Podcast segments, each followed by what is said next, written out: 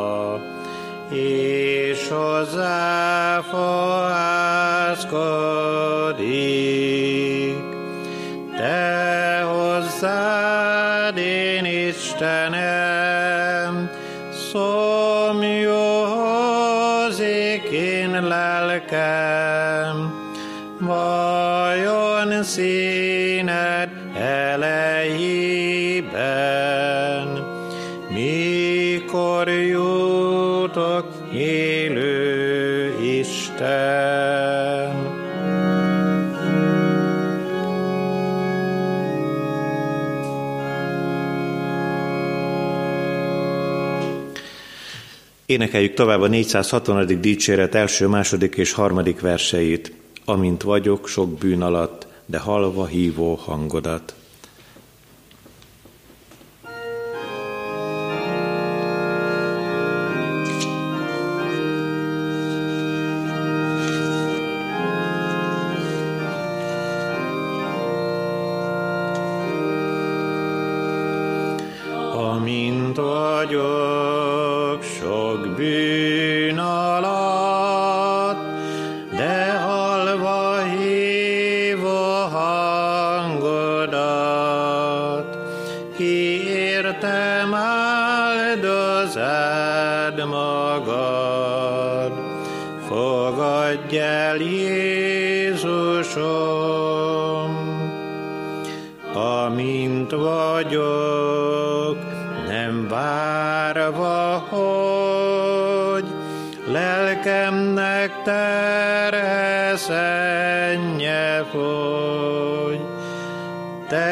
Aki megtisztíthatod, fogadj el Jézusom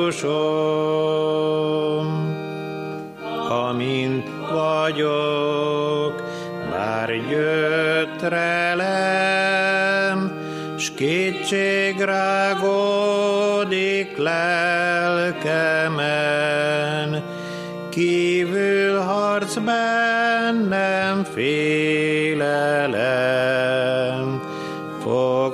el Jézusom.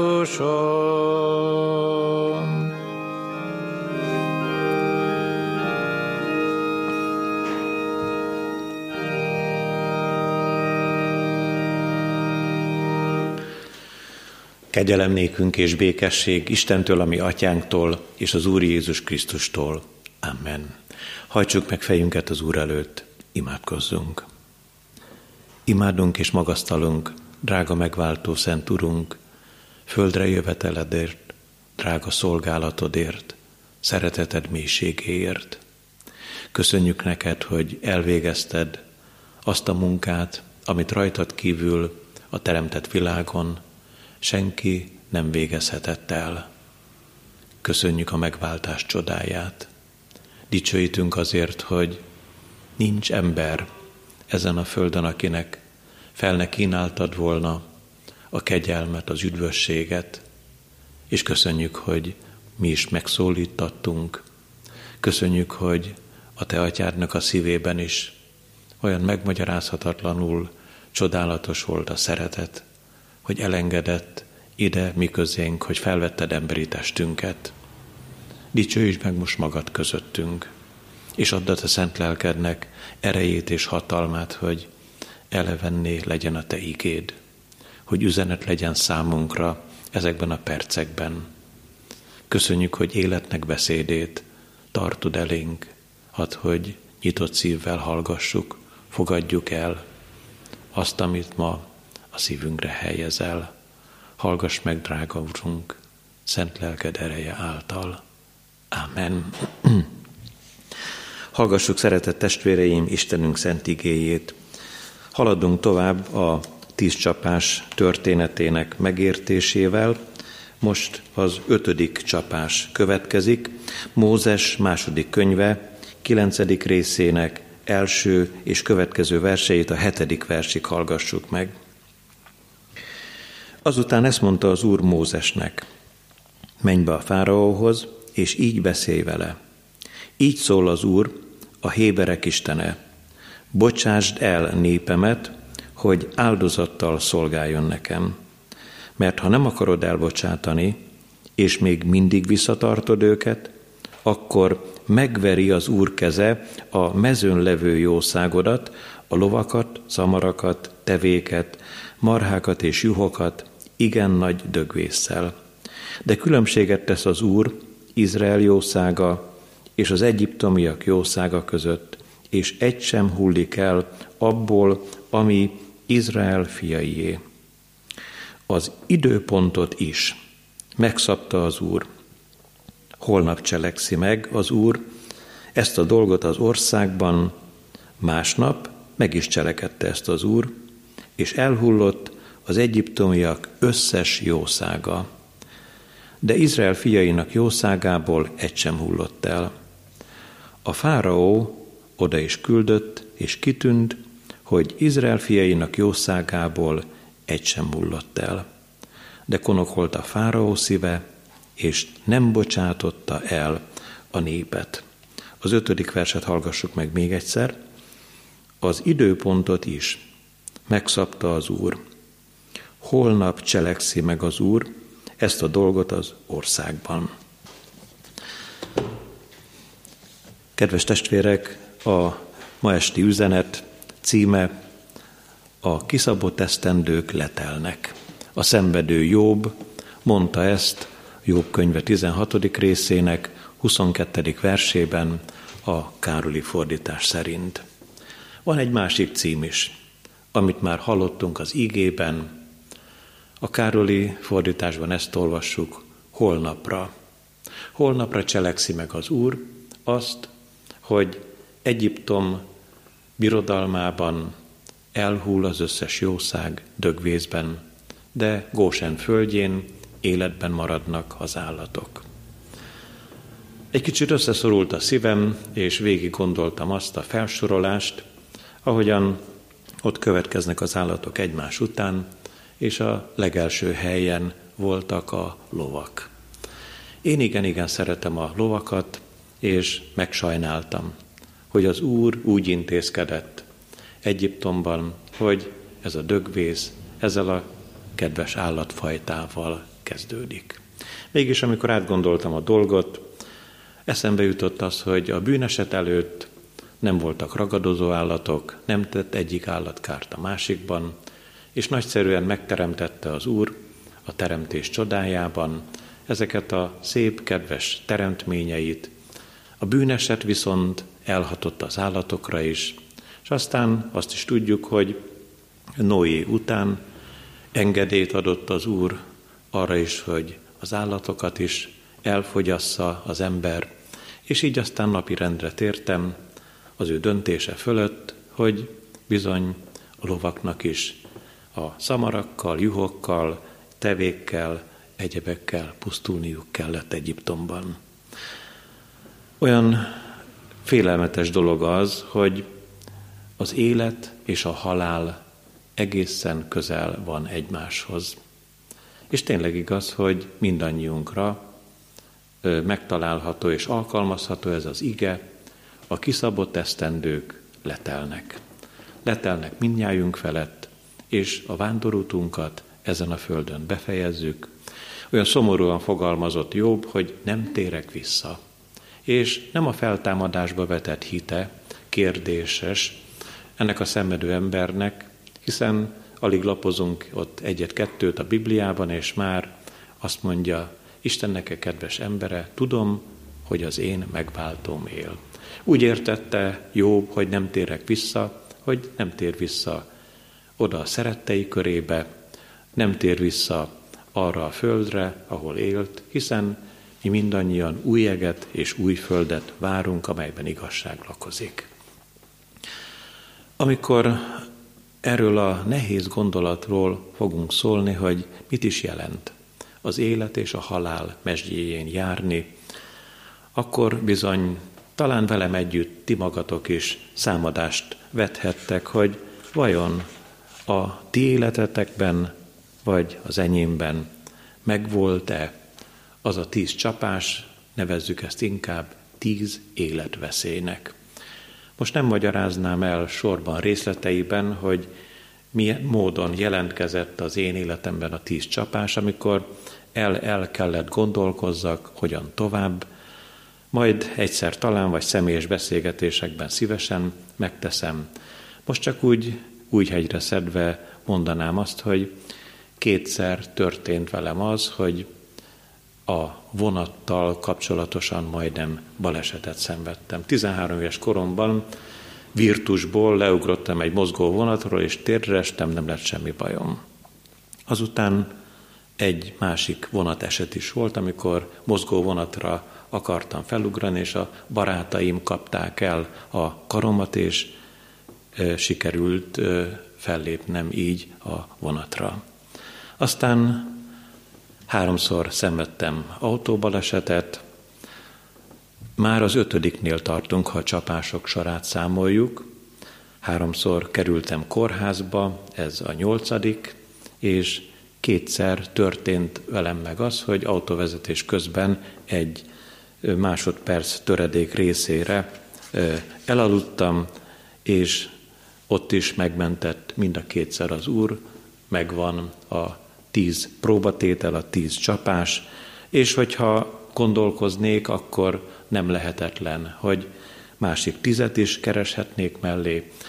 Talán hadd bátorítsalak téged, szeretett testvérem, hogy keresd meg az életedben azt a tíz próbatétel, csapást, amikor egy picikét úgy utána megálltál, elgondolkoztál, és azt mondtad, hogy meg is halhattam volna, de íme életben maradtam, nem ok nélkül maradtál életben, hanem ezekben a lépésekben a te szívedet is meg akarta változtatni az Úr, mint ahogy a fáraónak a szívét is meg akarta változtatni, akármennyire is azt olvassuk Isten igéjében, hogy a fáraó szívét megkeményítette az Úr, és konok volt a fáraónak a szíve. Az Úr, ha megkeményítette is a fáraónak a szívét, a szabad döntését nem vette el. Annak ellenére, hogy az Úr megkeményítette a fáraónak a szívét, a fáraó dönthetett volna úgy az ötödik csapás előtt vagy után, hogy na hát akkor mégis elengedi Isten választott népét a pusztába, hogy áldozatot mutasson be Istennek, az Úrnak, ahogyan a választott nép azt tervezte. De bizony az ötödik csapás során sem engedelmeskedett ez az ember, és akkor most nézzük, hogy mit üzen ezen az estén nekünk az Úr szent lelke három gondolatban. Először a mennyiségi életről, szeretnénk szólni a második gondolatban a minőségi életről. Harmadízben pedig az el nem múló életről, nyilván az örök életről gondolkozunk. A mennyiségi élet az első üzenet. Hát ez egy fáraói életforma. Nagyon sokan gondolkoznak így, nem kell ehhez királynak, országvezetőnek, híresnek, ismertnek, történelemben feljegyzetnek lenni. Velünk is megtörténik, több mint valószínű, hogy meg is történt, hogy éveken, talán évtizedeken keresztül arra törekedtünk, hogy a kevesebből több legyen, hogy egy picikét a barátainknak, szomszédainknak, ismerőseinknek elébe vágjunk, hogyha szegények voltunk, gazdagabbak legyünk, hogyha ö, úgy látszik, hogy ö, van rá képességünk, leleményességünk, és meg tudjuk valósítani a dolgainkat, akkor azt tegyük is meg. Nyilvánvalóan nem az igyekezet és a hűséges munka ellen beszél Istennek igéje, amikor a mennyiségi életnek a dolgát boncolgatjuk, hanem a fáraói gondolkozás. Ez életforma ellen viszont felemeli a szavát az Úr. Hát hogyan is mérlegelt a fáraó? Azt gondolta, hogy mi lesz, ha elengedem a rabszolgákat, akkor nagy veszteség éri az én népemet, engemet is. És lehet, hogy a királyi székről, a trónról is letaszítanak engemet, hát inkább pusztuljanak az állatok.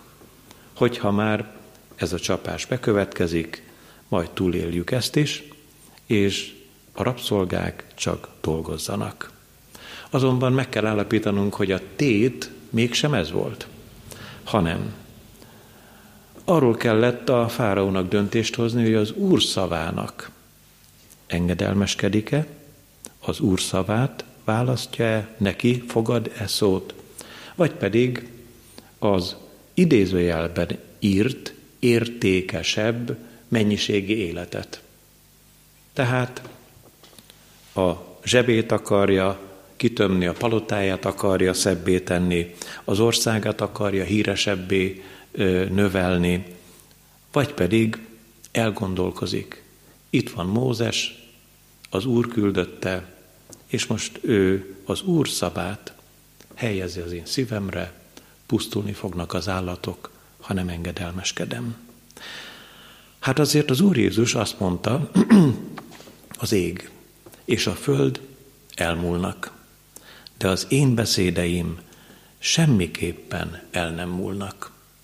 Hol vannak a fáraók, hol vannak a kincseik, múzeumban még lehet találni egyik-másik darabját, és hol vannak a világ híresei, nevezetes emberei, mind-mind elmúltak, a tanításaik is elmúltak, és a hírnevük is megkopott, és nevüket sem nagyon tudjuk megemlíteni, de az Úr Jézusnak a drága beszédei most ebben az üres kis imaházban elhangzanak, és bátorítanak, és életnek beszéde az, amit az Úr mond el nekünk. Nézzük csak, hogy ki mindenki választotta még a mennyiségi életet. Zákeus a fővámszedő megtérése előtt mennyiségi életet élt.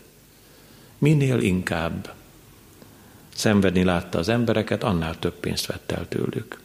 Ugyanilyen volt Lévi, aki kapott egy új nevet, Máté nevén nevezi Isten igéje, ő írta Máté evangéliumát, amikor az Úr Jézus megszólította őt, feladta a vámszedői munkáját és hivatást választott, az Úr tanítványaként élt tovább. Szomorú módon látjuk a gazdag ifjúnak a személyiségét, aki szeretett volna megfelelni az Úrnak, még az Úr is megkedvelte őt, de amikor kenyértörésre került a dolog, és azt mondta az Úr, eredj, add el minden vagyonodat, és kincsed lesz a mennyben, akkor az Úr szemében bizony elbukott ez az ember, mert a vagyonához ragaszkodott, a mennyiségi életet változtat, választotta. Isten lelke megvizsgálja ma a te szívedet is, a gondolataidat is, mennyire fogja a te életedet, a mennyiségi gondolkozás, a fáraó féle életforma. Különösen is a nagyvárosok lakóit. Valamilyen módon egyre inkább foglalkoztatja az, hogy hogyan lehetne nagyon gazdag és nagyon nevezetes lenni.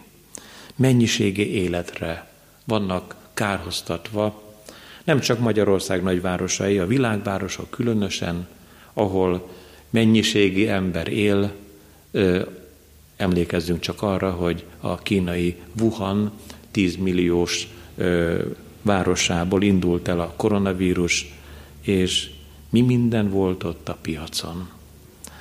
Hát a tömegeknek ahol tényleg nagyon sokan élnek és laknak. Mindent el lehet adni. Vigyázzunk mi is. A szó akár legszorosabb értelmében, még az élelmiszereinkkel, élelmiszereinkkel is, hogy mit veszünk meg a piacon. De főképpen vigyázzunk, hogy lelkiekben, szellemiekben vajon mi az, amit beengedünk a szívünkbe. Olyan szomorú, hogy egyfajta tömegízlés alakult ki a mi országunkban is. Kificamodott állapotban van a lelkünk, és mi ezt nem is vesszük észre, nem fáj ez már nekünk, nem keresünk olyan valakit, aki helyére ránthatná a, a lelkünket, és a keskeny úton elindítana bennünket. A második gondolatban a minőségi életről szóljunk. Mózes, amikor odállt a fáraó elé, akkor, hát ha nem szó szerint, de értelme alapján ezt következtethetjük ki, hogy Mózes arra akarta rábírni Egyiptom királyát, hogy készülj, te fáraó, a minőségi életre. A minőségi élet elkezdődhetne számodra akár holnap is. Mert le van írva az igében, hogy az ötödik csapás mikor kezdődik. Holnap. Holnap indul. És ez a fáraó több lehetőséget is kapott a holnapot illetően. Te is, testvérem, többször álltál már velem együtt úgy az Úr előtt, hogy adott még egy holnapot, adott még egy lehetőséget, adott egy új kezdetre ígéretet. Nem ma, nem ebben a percben, a csapások között ilyen is van egyébként, hanem most éppen az ötödik csapásban azt mondja a fáraónak, hogy holnapig gondolkozhatsz. Töltsd el az éjszakát, a te gondolataiddal változtasd meg a kemény konok szívedet, te is változtasd meg, testvérem. Ha az Úr lelke azt mutatja, kemény és konok a szíved, a mennyek országát illetően kérlek, változtasd meg a te gondolataidat, és hadd forduljanak meg azok a gondolatok benned, és ne az Úr nélkül, hanem az Úrral járj tovább. Vajon ez a mostani válság nem a holnap kegyelme az Úrtól, hogy még el nem pusztította ezt a mi világunkat, még a mi atyánk nem küldte vissza az ő szent fiát. Hét milliárd embernek ad egy holnapot, hogy gondoljuk át a mi dolgainkat. Milyen szomorú, hogy fordítva látjuk az életünket. Mi a mennyiségi életet látjuk minőségének. Mi azt gondoljuk, hogy ha kényelem vesz körül bennünket, ha minden az ölünkbe hull, természetesen minél kevesebb munkával, egyre több pénzt keresni, másokat dolgoztatva, ahogyan a fáraó a rabszolgákkal tette, hadd éljünk mi jólétben, vannak országok, különösen most a nyugati világban, ahol tetten érhető az, hogy szegényebb nemzetek fiait kicsi pénzért dolgoztatják, és azok a szegény emberek mennek és dolgoznak, és a helybeliek pedig munkanélkül vagy kevés munkával, irányítással, vezetéssel, parancsolgatással kiszipolyazzák az egyszerű embereket, és belőlük élnek, mert úgy veszik észre, hogy a mennyiségi élet az ő minőségük. Ma sokat beszélnek az emberek arról, hogy nagy gazdasági világválság következik. Okunk van rá, hogy erre gondoljunk, de nem kellene sokkal inkább átgondolnunk azt, hogy nagy lelki válságban van ez a mi világunk. Nem most ebben a pillanatban, hanem évtizedek óta. Ha részleteiben gondolkoznánk, akár évszázadokat is mondhatnánk, de Ha csak a mi kis népünkre gondolunk, akkor 1990 óta a lelkieket illetően nem felfelé mentünk. Lehet, hogy kicsit többen járnak templomba, mint a kommunizmus idején, de belül a lelkiekben még talán gonoszabb erők munkálkodnak, a sátán harcot indított ellenünk. Ebből a lelki válságból kellene nekünk kiszabadulnunk. Erre kellene nagyon odafigyelnünk.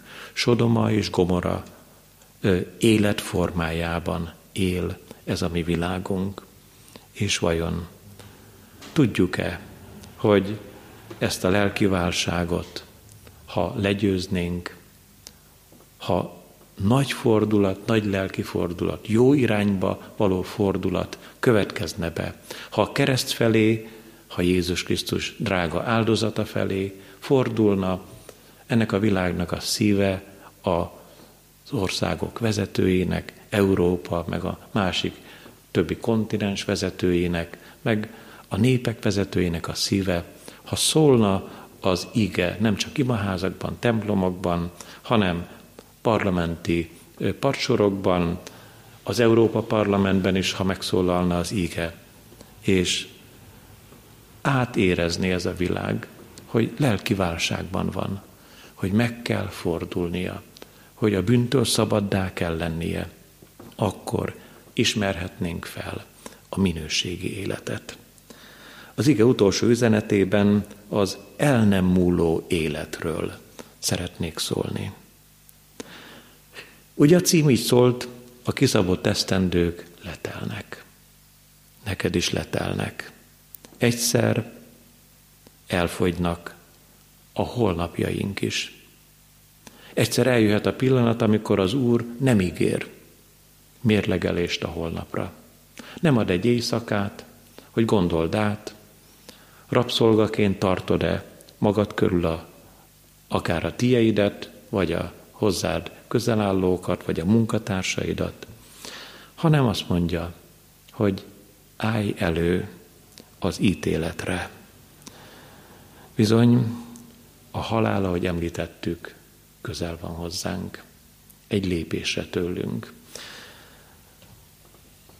Végig jártam az, a ma isti bibliórának a gondolatai elmondása előtt a parókiának a szobáit, és egyszerre csak egy szomorú kép rajzolódott ki előttem, hogy a szobákban találtam két olyat, ahol a képek csak a halálról beszéltek.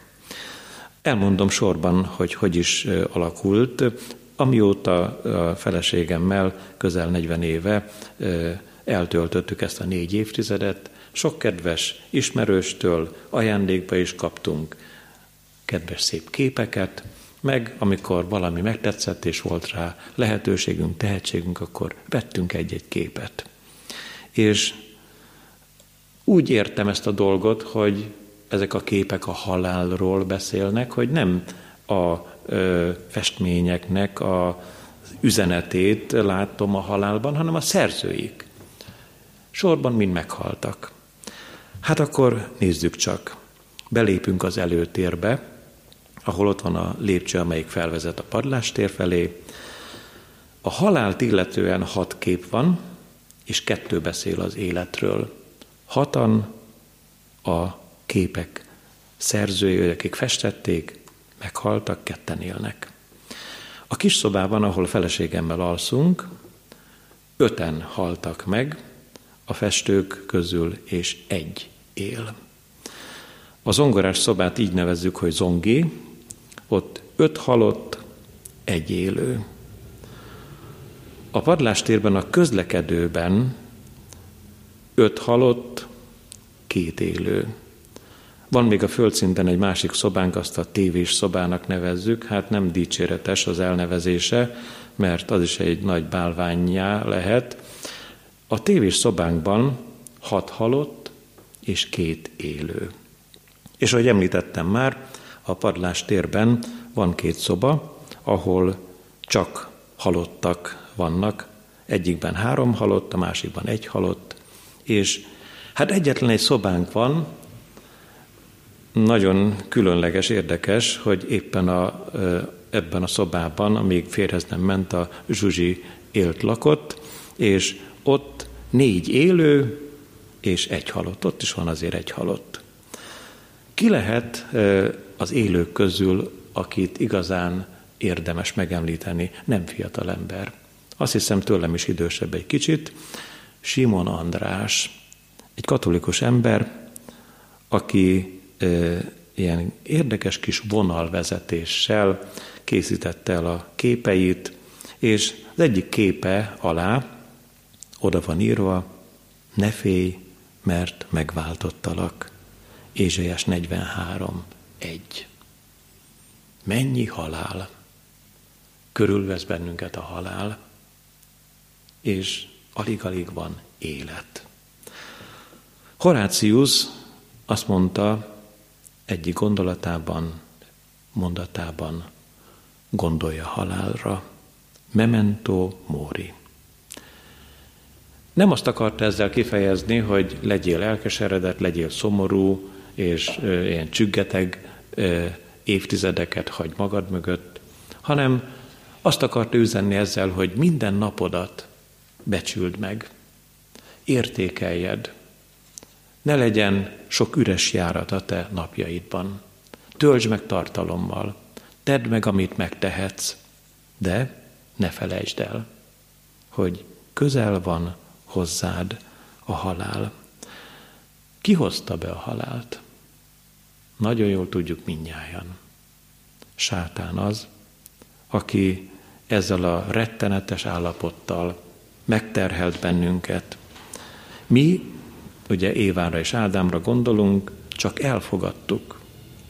A János 8.44 azt mondja sátánról, embergyilkos volt, kezdettől fogva. Ezért most egy kicsit módosítsunk még a Horácius féle felfogáson is, és ha gondolkoznunk kell az el nem múló életről, az örökkévaló életről, akkor gondolj te testvérem az Úr halálára és az ő feltámadására.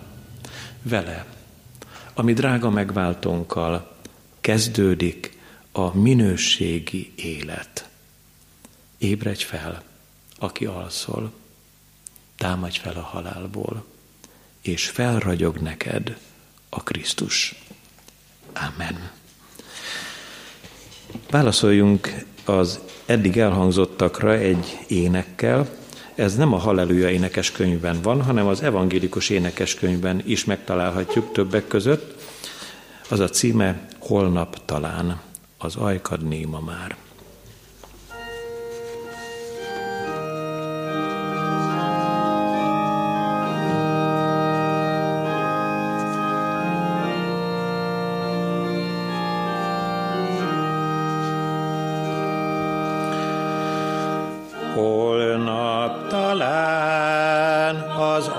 adni ma már. Holnap talán munkát hiába vár, holnap talán a lábad gyenge lesz, holnap talán egy lépés sem tehetsz, azért ma jöjj, azért ma tedd, azért ma légy Jézusé. Holnap talán a szíved gyenge már, holnap talán egyszerre csak megáll, holnap talán már gyenge lesz kezed, holnap talán már semmit sem tehet. azért ma jöjj, azért ma tedd, azért ma légy Jézusé. Talán már nem lesz több idő, holnap talán minden, minden késő, holnap talán nincs alkalmat sem már. Jézus ma hív, és Jézus még ma vár. Azért ma jöjj, azért ma tedd, azért ma légy Jézusé.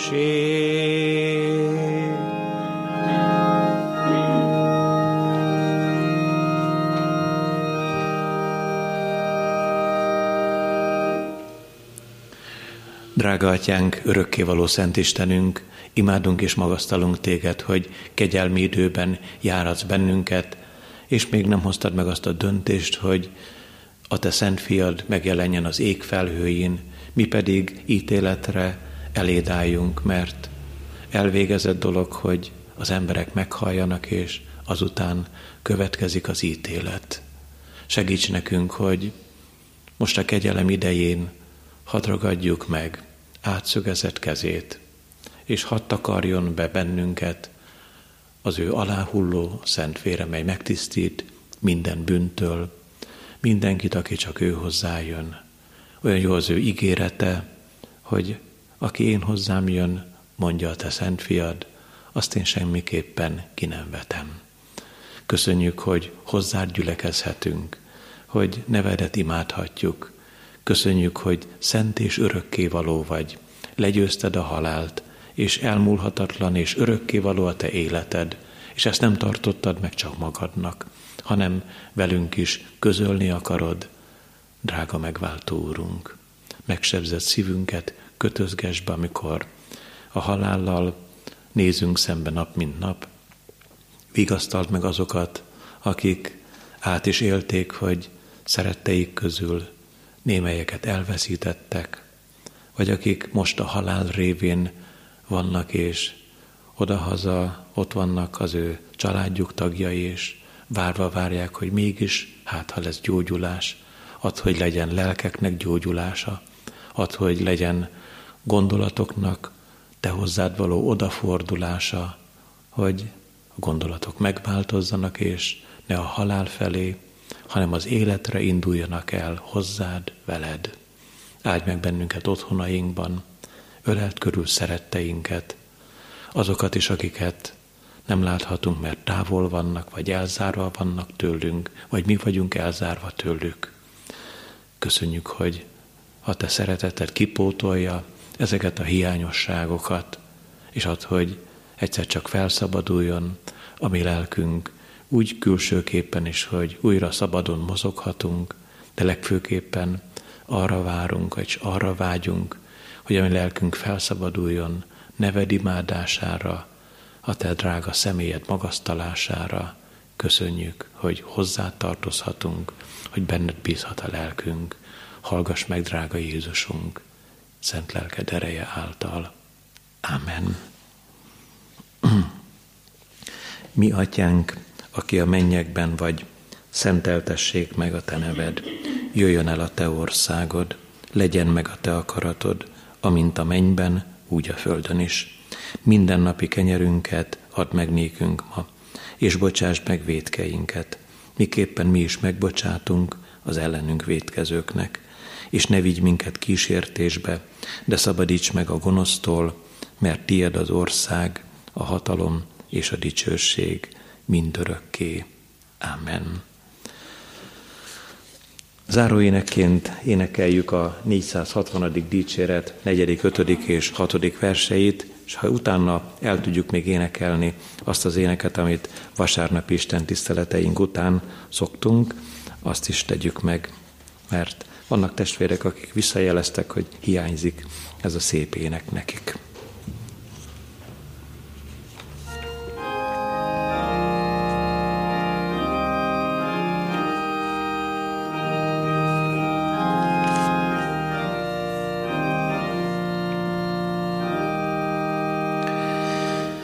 Amint vagyok, vak és szegény, hogy kincset lejjek benned én. Derüljön éjszakámra fény, fogadj el Jézusom. Amint vagyok, nincs semmi gát, kegyelmed mit ne törne át. Hadd bízza lelkem rád magát, fogadj el Jézusom. Amint vagyok, hogy a te szent szerelmet tudja, mit jelent. Már itt majd egykor fent, fogadj el Jézusom.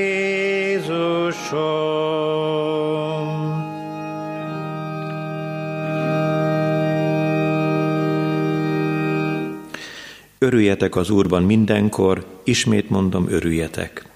A ti szelítségetek legyen ismert minden ember előtt. Az Úr közel. Amen.